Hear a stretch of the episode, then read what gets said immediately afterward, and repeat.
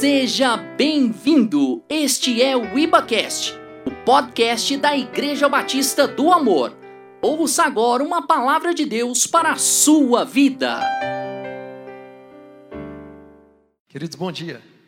Paz e graça a todos. Todos bem? Estou bem também. Graças a Deus, feliz de estar em casa.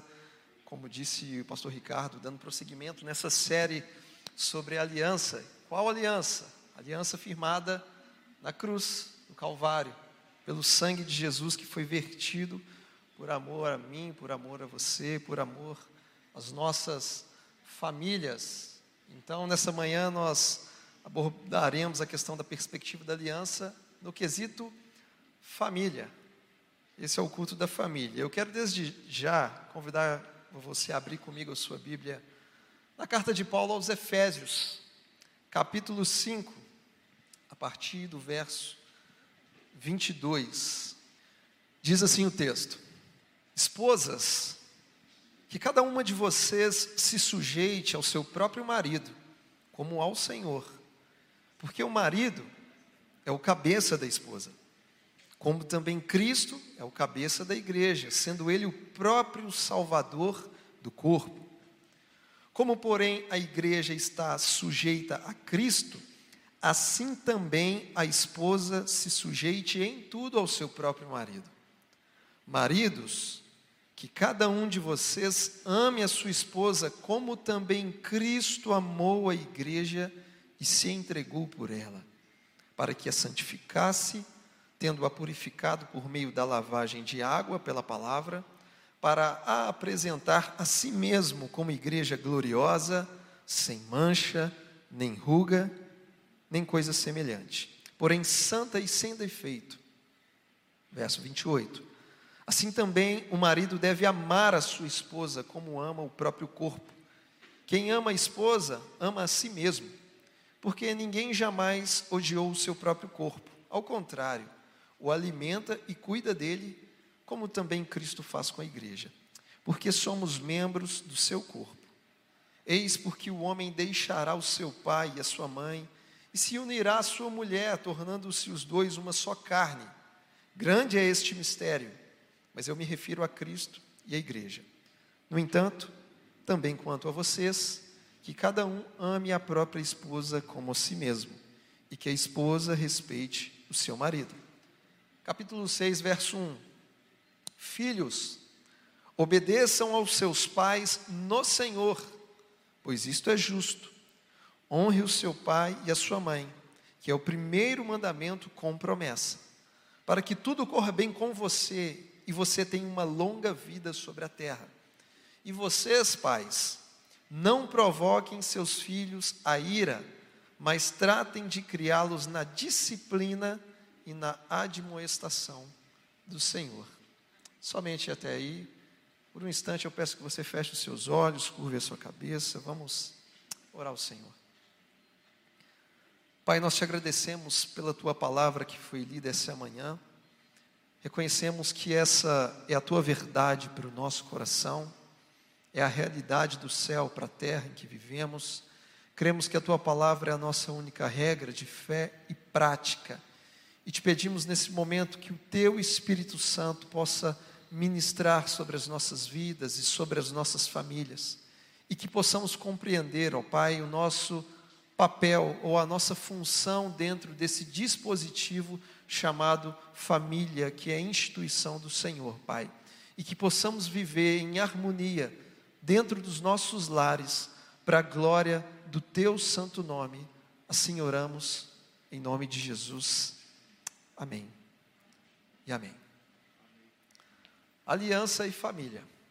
Se você pegar a sua Bíblia de uma maneira bem clara, você vai perceber que a Bíblia ela é dividida em dois grandes blocos. O Antigo Testamento, com seus 39 livros, e o Novo Testamento, com os 27 livros. Agora, Antigo e Novo Testamento é uma outra nomenclatura para Antiga Aliança e Nova Aliança. É a mesma coisa. E nós entendemos hoje que, como igreja, nós estamos caminhando debaixo da nova aliança que foi feita na cruz. Pelo sangue de Cristo que foi vertido por amor a todos nós. E já que nós estamos inseridos em uma nova aliança, nós precisamos entender quais são as atribuições familiares dentro desse contexto da nova aliança. Obviamente, o Novo Testamento ele traz inúmeras instruções a respeito do contexto familiar, mas nessa manhã, de uma maneira específica, nós vamos nos ater nesse texto clássico de Paulo aos Efésios que trata sobre família. Então aqui a gente vai encontrar alguns fundamentos, alguns princípios e valores, lembrando que não é um assunto que nós estaremos esgotando, mas nós traremos aqui verdades para o seu coração, para que a sua família viva em harmonia e glorifique a Deus por meio dessa relação. Então a nossa família hoje ela está sobre a plataforma da nova aliança, como aprendemos no domingo passado, é a nova aliança feita com o sangue de Cristo. E no culto da família nós trazemos assim essa temática, essa certa ênfase, porque como igreja nós acreditamos nas famílias. Nós amamos as famílias, nós as defendemos, porque biblicamente reconhecemos que família é uma instituição de Deus. Família é lugar de cuidado, lugar de habitação, de acolhimento. É um ambiente onde as nossas forças são completamente renovadas.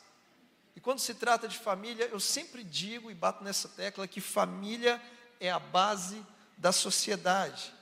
E isso quer dizer que a sociedade não subsistiria se não houvessem famílias. Porque famílias fortes resultam em uma sociedade forte, uma sociedade ordeira, munida de bons princípios e valores, porque a família é o núcleo da civilização. Não é à toa que os principais problemas sociais, em suas raízes, estão relacionados a famílias desestruturadas. E fica claro para nós perceber que em alguns aspectos importantes, a sociedade ela está se definhando. Os valores estão sendo alterados, esquecidos. Por quê? Porque as famílias não estão sendo priorizadas.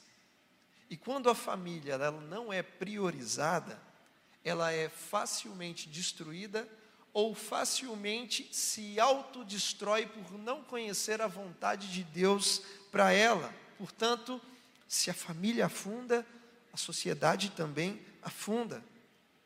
Você acha por que, que a igreja de Jesus permanece e prevalece viva há mais de dois mil anos?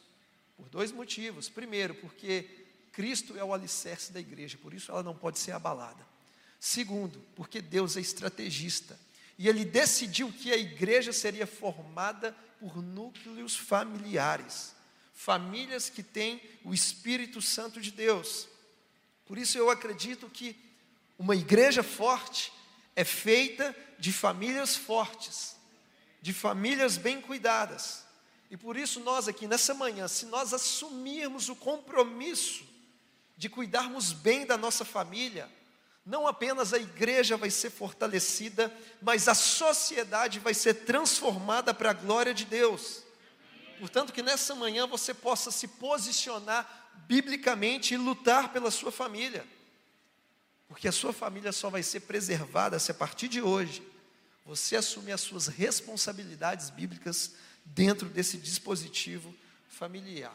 E é exatamente isso que nós veremos nos capítulos 5 e 6 da carta de Paulo aos Efésios, o que na teologia nós chamamos de códigos domésticos ou deveres familiares. E dentro da sequência do próprio texto apresentado pelo apóstolo, nós já encontramos aqui inicialmente as funções, as atribuições ou os deveres de uma esposa cristã, de uma esposa que caminha nessa plataforma chamada Nova Aliança. Então a esposa precisa entender o seu papel nesse dispositivo familiar. E Paulo diz o seguinte, a partir do verso 22: Esposas, que cada uma de vocês se sujeite ao seu próprio marido como ao Senhor.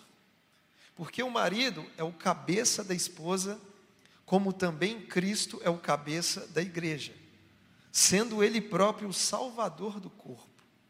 Como, porém, a igreja está sujeita a Cristo, assim também, ou seja, do mesmo modo, a esposa se sujeite em tudo ao seu próprio marido. É a Bíblia. É a verdade de Deus para a igreja. E o que a Bíblia diz é que a esposa deve se sujeitar ao marido. Ponto. Pastor, é simples assim? Não. Nem sempre é tão simples assim como o texto diz de uma maneira direta.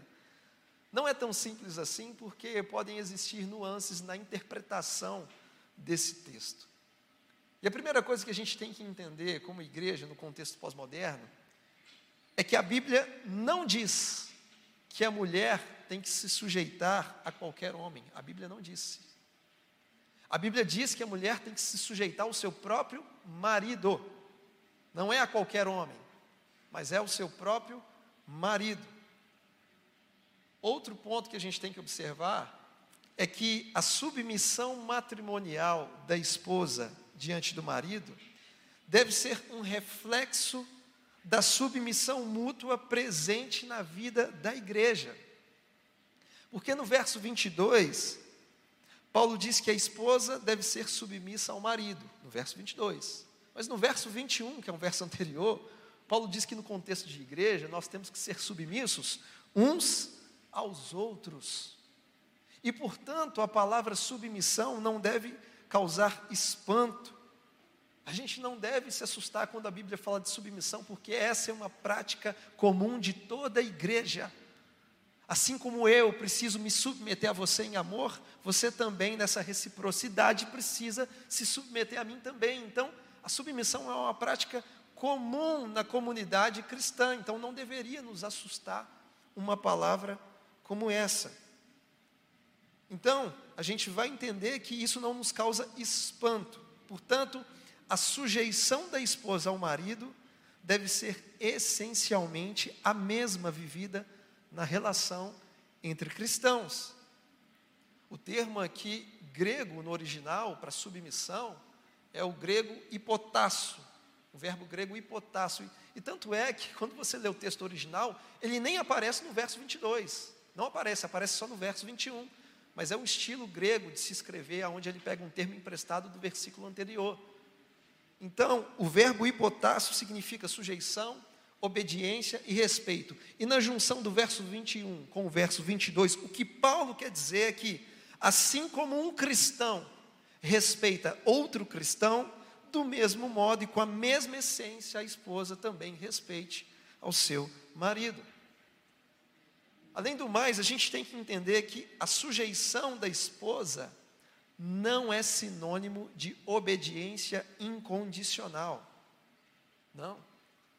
Não se trata de uma sujeição forçada, imposta, pesada, muito menos uma submissão cega e acrítica.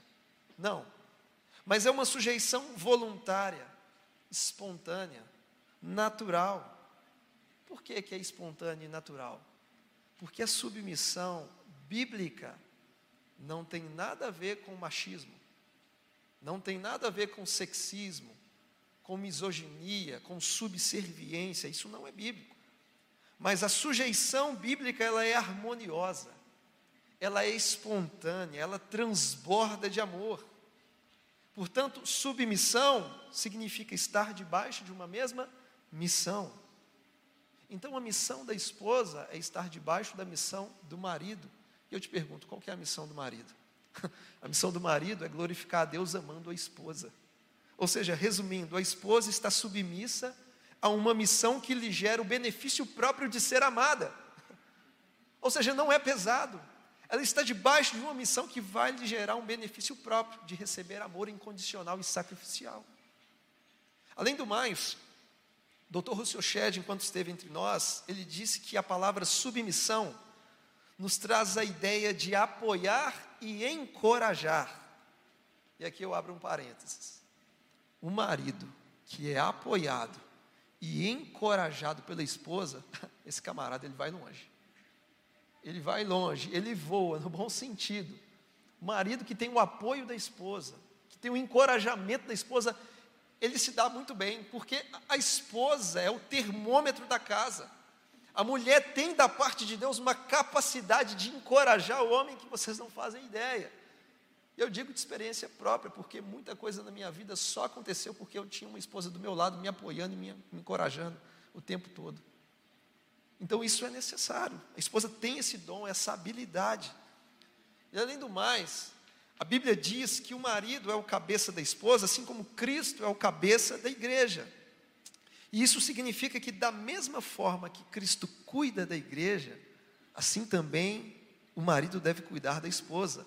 Portanto, para a mulher, fica muito fácil se submeter a um marido que é parecido com Jesus. Fica fácil se submeter a um marido que é amoroso, que é solícito, que é protetor, que é vitalmente comprometido com o bem-estar da sua esposa. Fica fácil. Agora, uma outra questão também, que quando se trata de submissão, o que as esposas precisam compreender é que submissão não é sinônimo de inferioridade. Não significa que você é inferior. Nós não temos base bíblica para isso, porque o homem não é melhor que a mulher, e a mulher não é melhor que o homem. Na Escritura não existe a supremacia do homem sobre a mulher ou da mulher sobre o homem. Porque Deus, quando criou Adão, quando ele foi criar Eva, ele não tirou um osso do pé de Adão para falar que a mulher seria menor. E ele também não tirou um osso da cabeça para falar que a mulher estaria acima. Não, ele tirou do lado. É igual. Então, tanto o marido quanto a esposa foram criados à imagem e semelhança de Deus. Marido e esposa são iguais em essência e dignidade. Marido e esposa são complementares. A única diferença é que eles possuem atribuições distintas. Só isso e nada mais. Então as funções podem ser distintas, mas elas são mutuamente complementares. Portanto, eu gostaria de ressaltar essa verdade a todas as esposas aqui presentes. Ser submissa ao seu marido não te faz inferior, mas te deixa mais parecida com a noiva de Cristo, que é a igreja. Marido e mulher são iguais em essência e dignidade, ambos são complementares. É por isso que Paulo escreve a primeira carta aos Coríntios, no capítulo 11, verso 11 e 12, dizendo: No Senhor, todavia, nem a mulher é independente do homem, nem o homem é independente da mulher, porque assim como a mulher foi feita do homem, assim também o homem nasce da mulher e tudo vem de Deus. Então são iguais em essência e dignidade, simplesmente possuímos funções distintas. A gente tem que estar bem resolvido com isso. Então a Bíblia aponta o dever da esposa. E como eu disse no início, essa é só uma instrução entre muitas instruções que o Novo Testamento apresenta a nós. Mas dentro da sequência do texto, além dos deveres da esposa, Paulo também traz o dever, o compromisso de um marido que caminha debaixo dessa nova aliança feita na cruz de Cristo. E a gente vai entender que Paulo, quando ele fala do dever do marido, a Bíblia exige muito mais do homem do que da esposa, muito mais. E Paulo vai dizer que o dever do marido é amar a sua esposa, assim como Cristo amou a igreja e se entregou por ela. O marido tem o dever de amar a esposa. O amor do marido pela esposa deve ser um ato supremo, deve ser uma manifestação de excelência no serviço à sua esposa. Quando Paulo fala de amor em 1 Coríntios capítulo 13, a palavra grega agape representa o próprio amor de Deus, amor puro, amor genuíno, amor sacrificial. E é justamente esse tipo de amor que o marido deve ter pela esposa, um amor sacrificial. O amor do marido pela esposa deve se traduzir em ação, doação e autodoação sem pensar em si. E a experiência prática e diária desse amor se torna um sólido fundamento que dá sustentação e sentido para a vida a dois. É por isso que nos versos 25, 28 e 33, Paulo diz que a ênfase do dever do marido é o amor à sua esposa. Então, nós, maridos, temos o dever de amar a nossa esposa com o mesmo amor de Cristo pela igreja. E isso, meus irmãos, isso é revolucionário. Porque na época, no primeiro século, onde Paulo escreveu essa carta aos Efésios, a mulher naquela época ela não era valorizada. Não era valorizada. Para você ter uma ideia, o judeu, quando ele se levantava pela manhã, ele fazia a sua oração e ele agradecia a Deus por não ter nascido escravo, por não ter nascido pagão e por não ter nascido mulher. Acredite nisso. No primeiro século, a mulher, enquanto solteira, ela era propriedade do pai.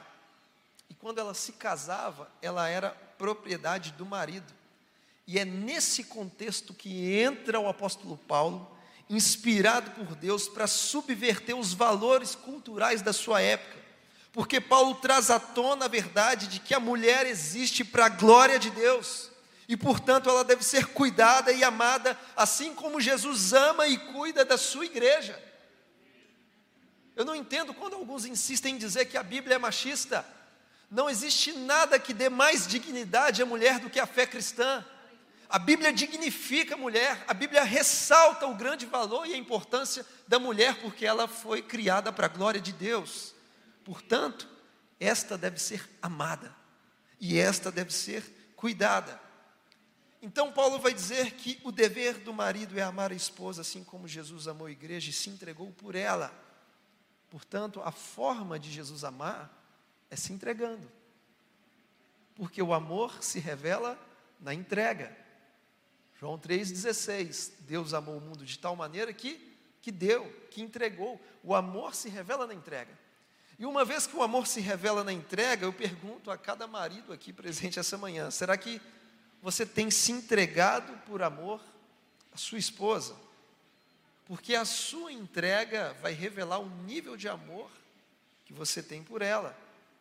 Então você tem que entender que o mesmo padrão de amor que Jesus tem por nós, deve ser o mesmo padrão de amor que o marido deve ter pela sua esposa. É semelhante quando Jesus diz em João capítulo 10, ele diz: Eu sou o bom pastor, e o bom pastor dá a vida pelas suas ovelhas. Da mesma forma, o marido tem que falar: Eu sou o bom marido, e o bom marido dá a vida pela sua esposa. Portanto, o marido precisa perguntar a si mesmo: será que o amor que eu tenho pela minha esposa revela as características do amor de Cristo pela igreja, porque o amor do marido pela sua esposa deve ser sacrificial, deve ser romântico, deve ser protetor, deve ser provedor, ou seja, o marido deve olhar para Cristo e tê-lo como um referencial de como ser um homem de verdade. E para você que é marido, eu te digo nessa hora: se você quer ser um homem de verdade, seja como Jesus e trate a sua esposa como Jesus trata a igreja. É assim que você vai ser homem de verdade, segundo as Escrituras. E além do mais, esse amor do marido pela esposa implica cuidado, porque Cristo cuida da sua noiva. Cristo ama a sua noiva, Cristo se entrega pela sua noiva. E esse cuidado que o marido tem pela, pela esposa deve ser um cuidado completo, deve ser um cuidado integral. Primeiro, ele deve ser espiritual. O marido se preocupa com a vida espiritual da sua esposa. O marido deve ser uma inspiração para a esposa na busca por santificação. Os versos 25 e 26, Paulo diz: Maridos, que cada um ame a sua esposa, como Cristo também amou a igreja e se entregou por ela, para que a santificasse, tendo-a purificada por meio da lavagem de água pela palavra. Ou seja, a palavra de Deus tem poder para lavar e purificar. Portanto, o marido tem o dever de contribuir com a pureza da esposa por meio da palavra lida e vivida dentro de casa. Por meio da palavra de Deus, o marido tem o dever de ser uma inspiração para sua esposa na busca de santificação. Além do espiritual, o marido também tem o dever de cuidar da vida emocional da sua esposa. Por isso, um marido que sabe amar a esposa, ele nunca é rude, ele nunca é grosseiro, indelicado. Pelo contrário, ele promove segurança emocional. Ele demonstra fidelidade. Ele demonstra carinho. Ele demonstra palavras de afirmação enaltecendo o valor da sua esposa. O marido deve estar presente na vida da, pessoa, da esposa, no dia a dia da sua esposa, porque a sua esposa não pode ser uma viúva de marido vivo. Marido, a sua casa não é um albergue onde você só vai para comer e dormir. Você tem que participar ativamente do dia a dia do lar, da vida da sua esposa. Seja criativo. Busque maneiras de como agradar a sua esposa. Aprenda a ser cavalheiro. Aprenda a ser romântico. Aprenda a ser gentil. E além do espiritual e do emocional, o marido também tem o dever de zelar pela integridade física da sua esposa, porque você é o protetor. Você tem o dever de investir na saúde física da sua esposa. Sabe? Matricule ela numa academia. Preciso for, paga um procedimento estético para ela, invista na autoestima da sua mulher e você não vai se arrepender disso, eu tenho certeza. o negócio esquentou aí agora. Ah, eu estou falando, né? Ainda bem, pastor, que a Deise não está assistindo. Hein? Então, invista na autoestima da esposa, sabe? Se ela quiser fazer criolipólise, faz a criolipólise. Quer fazer a lipo? Deixa ela fazer a lipo. Quer pôr lá a toxina, a injeção na cara para não dar ruga? Deixa ela tomar injeção na cara. É, pastor, mas minha esposa está querendo dar turbinada. Deixa dar turbinada, divide esse trem no cartão de crédito e seja feliz, cabra macho. É, ué. Ela está ficando bonita para você, bicho bobo. Então o marido tem esse dever de também zelar pela integridade, pela saúde física da esposa. Então, voltando aqui para a palavra. Os versos 32 e 33, Paulo encerra essas instruções sobre os deveres do marido e da esposa, dizendo o seguinte: Grande é esse mistério, mas eu me refiro a Cristo e à igreja. No entanto, também quanto a vocês, que cada um ame a própria esposa como a si mesmo, e que a esposa respeite ao seu marido. Isso aqui nos faz entender que se o marido ama a esposa e a esposa respeita o marido, ambos estão prefigurando uma realidade espiritual. Estão revelando um grande mistério concernente à união de um noivo chamado Cristo com uma noiva chamada igreja. Por isso eu disse que marido e esposa são complementares, são includentes. Portanto, o dever do marido é amar a esposa, e o dever da esposa é respeitar o marido. Porque quando a esposa respeita o marido, ela está declarando o amor dela por ele. E quando o marido ama a esposa, ele está declarando o respeito dele por ela. Por isso estou dizendo que são complementares. As funções podem ser distintas, mas eles são iguais em essência e dignidade. Então, no final do capítulo 5, Paulo trata sobre a harmonia entre marido e esposa, mas no início do capítulo 6, ele já muda o tom do assunto, ele trata sobre a harmonia entre pais e filhos. Porque talvez você está aqui e ainda não é casado e pensa, poxa, está falando para marido, para esposa, mas eu ainda não casei. Poxa, mas primeiro, você pode aprender na teoria para depois não errar na prática futuramente. Mas além do mais, nós entramos nessa seara entre pais e filhos. Talvez você não seja pai, mas todo mundo aqui é filho. Certamente. Ninguém aqui nasceu numa chocadeira. Todo mundo nasceu normalmente. Então vamos lá. Então, Paulo, no capítulo 6, no início, ele começa falando sobre o dever dos filhos diante de seus pais. E ele diz assim, do verso 1 ao verso 3: Filhos, obedeçam aos seus pais no Senhor, porque isso é justo. Honre o seu pai e honre a sua mãe, que é o primeiro mandamento com promessa, para que tudo te corra bem com você e você tenha uma longa vida sobre a terra. Então é claro perceber que a primeira direção de um filho que caminha já na nova aliança é ser obediência aos seus pais. Porque quando a gente fala de obediência, a gente vai entender que a desobediência aos pais é um sinal evidente de uma decadência social. Pois a desobediência aos pais é algo antinatural. Nós não podemos enxergar isso com naturalidade, como se fosse algo comum no contexto pós-moderno, porque biblicamente isso não é comum. A desobediência aos pais é antinatural. Paulo, escrevendo a sua segunda carta a Timóteo, ele vai dizer que nos últimos dias os filhos seriam desobedientes aos seus pais. Portanto, de acordo com o texto de Efésios, os filhos devem obediência aos seus pais. Lembrando que no próprio texto destaca que tal obediência deve ser no Senhor, porque isso é justo. Logo, dentro desses parâmetros, nós entendemos que desobedecer aos pais é desobedecer ao próprio Deus, porque é Ele que pede isso de nós. E a obediência dos filhos aos pais não deve ser uma obediência fria, não deve ser uma obediência relutante. Você já viu aquele filho que é recalcitrante, que obedece, mas é, é na marra? Não pode ser uma obediência relutante, pelo contrário, tem que ser uma obediência entusiástica.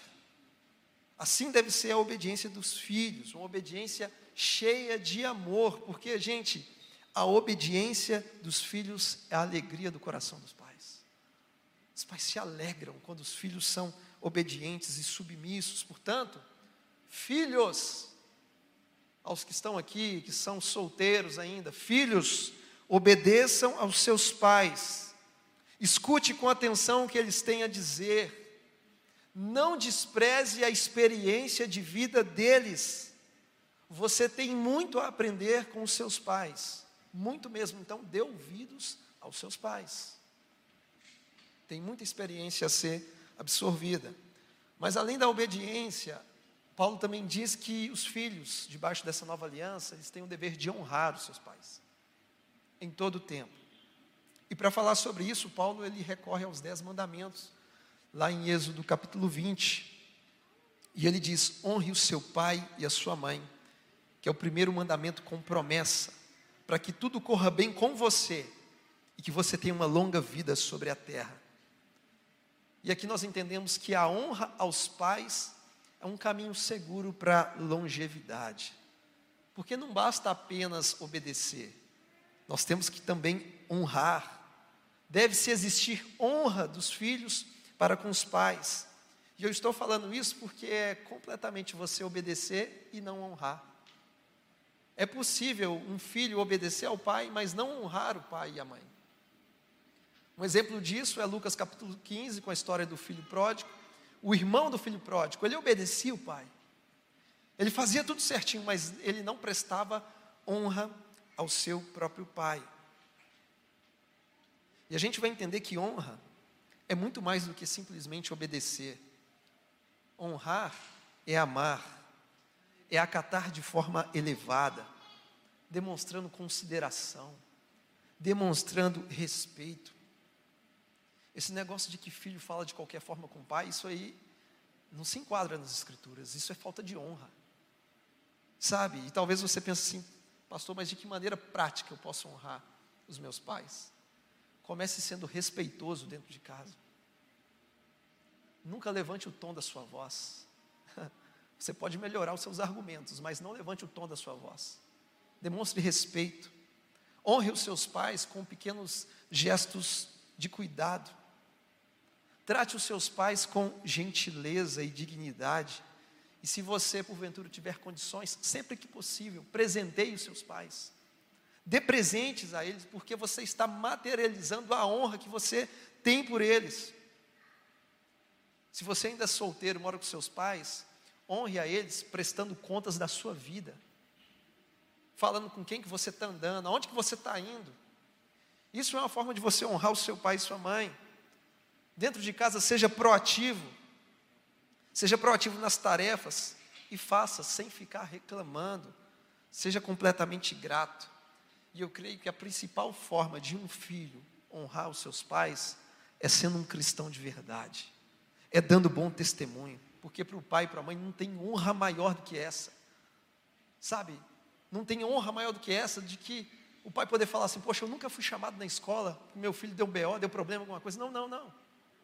Meu filho dá bom testemunho em qualquer lugar que ele está na escola, na faculdade, no ambiente com os amigos, na sociedade, porque ele é um cristão verdadeiro. Essa é a maior honra que um filho pode entregar ao seu pai. Então a gente tem que entender que filhos insubmissos, filhos indisciplinados, se tornam uma vergonha para a família e uma vergonha para a sociedade. Então, você como filho, Você tem honrado ou você tem envergonhado os seus pais? Então a gente precisa tomar o nosso papel bíblico debaixo dessa nova aliança e fazer o nosso dever e viver aquilo que a Bíblia nos pede como filhos amados. Agora, a instrução de Paulo não termina nos filhos, porque no verso 4 ele traz o dever dos pais, agora diante dos filhos. Poxa, mas eu, como pai, também tenho dever diante dos meus filhos. Claro, a Bíblia diz que pai e mãe também têm dever, tem uma missão. E o verso 4 diz: E vocês, pais, não provoquem os seus filhos a ira, mas tratem de criá-los na disciplina e na admoestação do Senhor. Então a primeira coisa que Paulo nos ensina é que os pais não devem provocar a ira em seus filhos, ou seja, não abuse da sua autoridade de pai e de mãe. Não use de ironia nas suas correções. Não ridicularize o seu filho na frente das pessoas. Os pais não devem irritar os seus filhos, porque hoje, infelizmente, tem muitos filhos que são amargurados por causa dos seus próprios pais. E como é que geralmente os pais provocam a ira em seus próprios filhos? Como é que os pais deixam os filhos com uma disposição de ânimo irado? E aqui eu vou citar alguns exemplos. Primeiro, negligência no cuidado e falta de atenção. Isso pode deixar o seu filho constrangido e amargurado. Pode fazer com que ele sofra algum tipo de bullying na escola, quando se existe a negligência no cuidado para com ele. Outra forma de provocar ira nos filhos é quando o pai maltrata a mãe quando a mãe maltrata o pai. Filho nenhum gosta de ver o cônjuge maltratando o outro. Não existe nada que deixe um filho mais irado do que presenciar constantemente brigas e discussões, agressões verbais e, quem sabe, até mesmo físicas. Porque o filho ama tanto o pai quanto a mãe, e isso deixa ele irado. Então a Bíblia diz: pais, vocês não devem provocar iras nos filhos. Outra coisa que provoca ira nos filhos é excesso de proteção.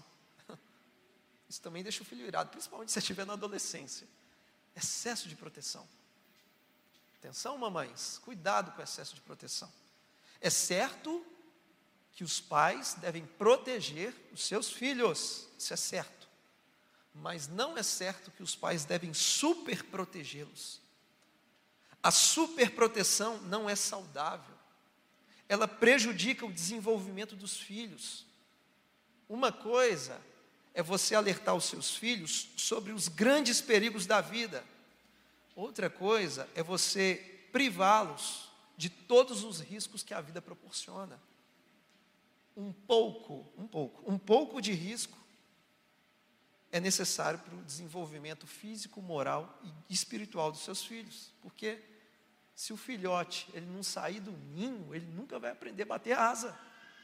Ele nunca vai aprender a voar. Então, os pais devem sim proteger os seus filhos, mas a superproteção pode prejudicar o desenvolvimento dele.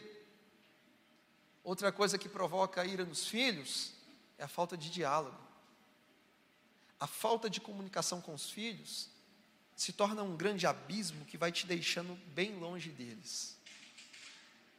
E os filhos ficam irritados quando os pais não conseguem lhe compreender e por que, que os pais não conseguem, às vezes, compreender os filhos ou terem empatia com eles? Porque entre eles existe esse abismo chamado falta de relacionamento, falta de diálogo, falta de empatia. Por isso que o pai geralmente não consegue entender o filho, porque não conversa. Então, entenda isso: quanto mais comunicação, mais aproximação. Quanto mais relacionamento, melhor o comportamento do filho. A gente tem que encurtar esse abismo chamado falta de comunicação. Porque às vezes o filho fica irritado e irado, porque o pai não consegue entender, mas não entende porque não conversa. Não procura sondar e investigar o que existe no coração do filho por meio do diálogo. Então isso às vezes acaba deixando os filhos irados mesmo. Outro ponto que deixa os filhos irados são palavras depreciativas e constante desestímulo. É quando o pai vira para o filho e fala assim: Não, você não vai conseguir fazer isso, não. Ou talvez quando o filho compartilha um sonho, né, e o pai diz assim: Não, não, eu já tentei isso e não deu certo, você também não vai conseguir. Poxa, isso não é bíblico. Os filhos precisam ser constantemente encorajados, estimulados, porque isso vai produzir segurança emocional neles, sabe? Então, filhos precisam disso, estimule mais e recrimine menos, e além do mais, não projete suas frustrações passadas na vida dos seus filhos, porque a frustração foi sua e não dele. Ele vai ter as experiências dele, e o seu papel é encorajá-lo e liberar uma palavra de bênção sobre ele, dizendo que ele vai viver o melhor da parte de Deus.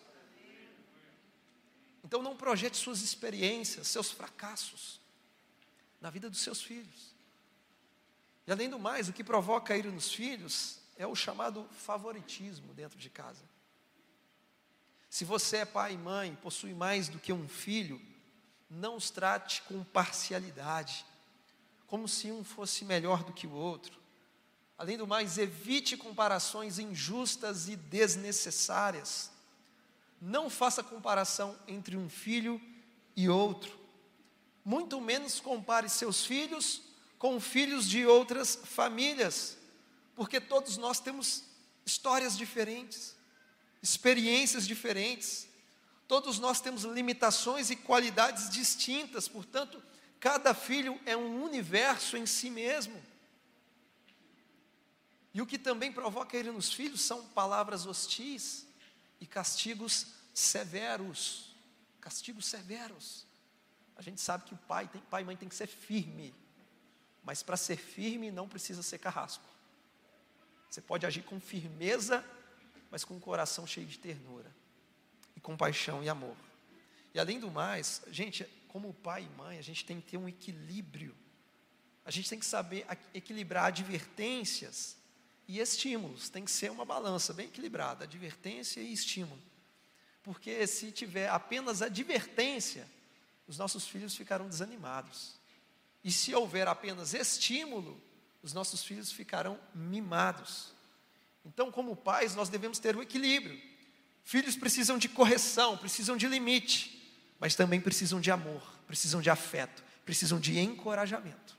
É esse equilíbrio que nós, como pais, caminhando debaixo dessa nova aliança, precisamos ter. E não pare por aí, porque o texto diz que os pais não devem provocar a ira dos filhos, mas também diz que os pais devem criar os filhos na disciplina e na admoestação do Senhor. Os pais devem criar os filhos.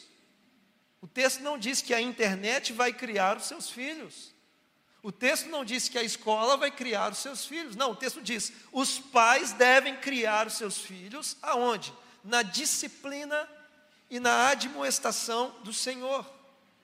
Disciplina aponta para treinamento, aperfeiçoamento, enquanto admoestação é sinônimo de instrução ou educação verbal. Nós, como pais, devemos aperfeiçoar nossos filhos por meio da disciplina e também instruí-los através da palavra de Deus falada e praticada dentro do nosso lar. É por isso que Paulo vai dizer que toda palavra é inspirada por Deus e útil para o ensino, para a repreensão, para a correção e para a educação na justiça. Então, qual é a sua forma de admoestar e disciplinar o seu filho? É por meio da palavra, porque ela é útil para tudo isso. É responsabilidade dos pais ensinar a Bíblia aos seus filhos. É responsabilidade dos pais ensinarem os seus filhos a terem uma vida de oração, uma vida de consagração. Entenda essa verdade pai e mãe, é sua responsabilidade lutar pela educação cristã dos seus filhos. É sua responsabilidade. A escola não é responsável pela educação cristã dos seus filhos. O Estado não é responsável pela educação cristã dos seus filhos. E até mesmo a igreja. Porque, de um lado, nós reconhecemos que a igreja contribui relevantemente para a educação cristã de todos nós. Mas o dever primordial da educação cristã dos seus filhos é sua, pai, é sua, mãe. Não tente terceirizar aquilo que é da sua incumbência, Portanto, ensine a palavra de Deus aos seus filhos. Ensine os seus filhos sobre o princípio da justificação pela fé em Jesus. Ensine-os sobre santificação progressiva. Ensine-os sobre o que é a glorificação. Ensine-os sobre a graça de Deus, porque nós somos os primeiros discipuladores dos nossos filhos. Nós somos os primeiros professores de teologia que os nossos filhos terão. Como diz o provérbio, ensina a criança onde ela tem que andar, no caminho que ela deve andar. Quando ela crescer, ela não vai se desviar do caminho. Então você, pai e mãe, você tem o dever de conduzir o coração dos seus filhos ao coração do Criador, ao coração de Deus. E dentro desse panorama geral, nós entendemos que as atribuições bíblicas devem ser vividas nesse contexto pós-moderno sobre a perspectiva de um poder porque às vezes a gente pensa assim, poxa, como que eu vou dar de viver aquilo que a Bíblia me pede dentro do dispositivo familiar? Porque às vezes eu tento, mas eu não consigo. Por nós mesmos, nós não conseguimos. Mas a gente só consegue se a gente for pleno do Espírito Santo de Deus. A plenitude do Espírito Santo de Deus é a garantia de que iremos conseguir viver dentro de casa aquilo que a Bíblia nos pede. Porque Paulo, em Efésios capítulo 5, do verso 22 em diante, ele fala sobre os deveres da família. No entanto, no mesmo contexto do capítulo 5, especificamente no verso 18, ele diz: Sejam cheios do Espírito Santo. Uma família só consegue viver em harmonia, cumprindo os seus deveres bíblicos, se primeiro ela for cheia do Espírito Santo de Deus. E ser cheio do Espírito Santo de Deus não é um evento, não é uma conferência que você participa no final de semana. Ser cheio do Espírito Santo de Deus é uma experiência diária que vai se cons consolidando em nós à medida em que nós praticamos a palavra de Deus. E ser cheio do Espírito não é uma sugestão, não é facultativo, não é um item, um acessório que você escolhe ou rejeita. Mas ser cheio do Espírito Santo é uma ordem bíblica, é uma direção. Paulo diz isso em tom de ordem. Portanto, não estar cheio do Espírito Santo é estar em pecado, porque toda desobediência à Escritura é pecado. Ser cheio do Espírito Santo não é ter domínio sobre ele, mas é ser dominado por ele, ao ponto de permitir que o seu fruto se consolide no nosso coração. E o fruto do Espírito é tudo o que nós precisamos para que a nossa família tenha harmonia e paz da parte de Deus. Porque o fruto do Espírito é amor, é alegria, é paz, é paciência, é bondade, é benignidade, é fidelidade, é mansidão e é domínio próprio. Alguém cheio do Espírito não é alguém que simplesmente manifesta os dons, mas alguém cheio do Espírito é alguém que tem o fruto do Espírito dentro de si e aplica esse fruto dentro de casa. Então é completamente possível, porque uma esposa cheia do Espírito Santo, ela se submete com facilidade ao seu marido.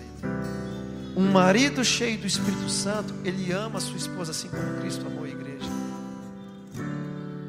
Uns pais cheios Espírito Santo, eles não provocam a ira dos filhos, mas criam eles na disciplina e na admoestação do Senhor. E filhos cheios do Espírito Santo, eles sabem obedecer, submeter e honrar os seus pais em todo o tempo. Portanto, somente o Espírito Santo de Deus garante a harmonia entre marido e mulher e entre pais e filhos. Que possamos obedecer à Bíblia e ter uma vida cheia do Espírito Santo só assim a nossa casa e a nossa família será transformada para a glória do Senhor, o nosso Deus, o Senhor Jesus. Se você puder ficar de pé no seu lugar, fechar os seus olhos por um instante. Senhor, nós te agradecemos por tua bondade e tua graça, Pai. Nós te louvamos pela verdade do Senhor que nos exorta, que nos confronta que nos encoraja e enche o nosso coração de fé, Pai. Por isso, nessa manhã, nós te louvamos por tua bondade, por tua fidelidade e que a nossa família esteja guardada e cuidada pela verdade da tua palavra, em nome de Jesus.